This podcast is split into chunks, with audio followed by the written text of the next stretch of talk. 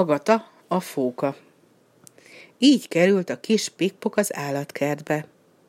Pikpok vagyok, mutatkozott be az állatkert igazgatójának. Nem tetszett ismerni véletlenül a bácsikámat, vakvokot, akinek egy cápa leharapta a bal lábát? Nem, kis pikpok, nem ismertem a bácsikádat, felelte az igazgató. És bácsi kérem, mit kapok én itt enni? Előre kijelentem, hogy ki nem állhatom a tejbedarát és az ehhez hasonló szörnyűségeket. Ellenben imádom a kis halacskákat, amelyek fürgén csapkodnak a farkincájukkal. Jól van, kicsikém, majd élő halacskákat kapsz. A tőkehalat is szeretem. Tőkehalat is kapsz, ha szereted, csak vigyázz, ne fogadj el élelmet az emberektől, mert gyakran ízetlen tréfákat űznek. Például egyszer egy fiú bádog halacskát adott egy pingvinnek. Ó, bácsi, kérem, engem nem szednek rá. Én egyszer már lenyeltem egy ízetlen tréfát, egy egész doboz szardiniát, és aztán meg kellett operálni. Látom, okos vagy. Okos is, meg nem is. Mikor, hogy. És a gyerekek le- lefényképezhetnek? Igen.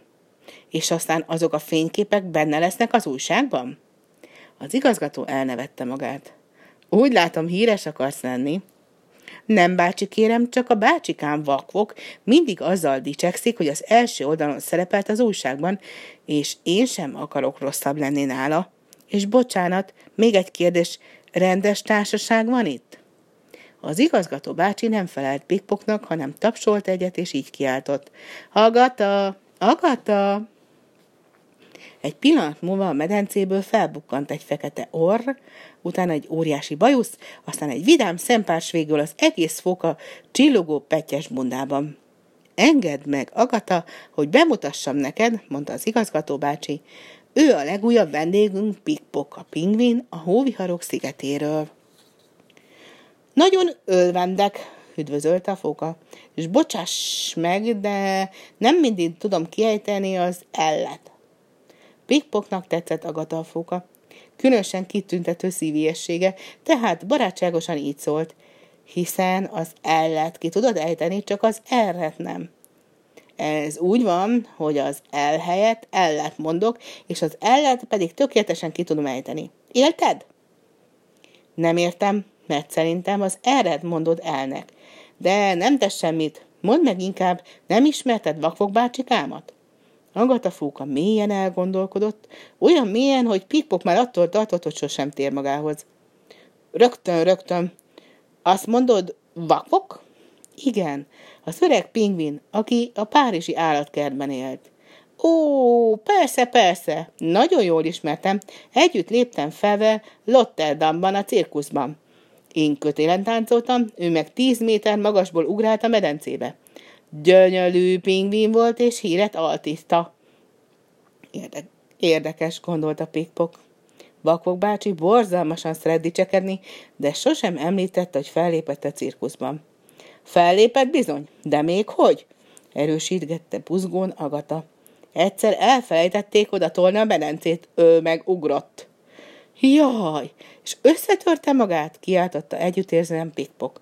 Dehogy, csak befúrt a csőrét a fűrészborba, de nem vesztette el a lélek jelenlétét, hanem ügyesen úgy tett, mintha a csőrén állna.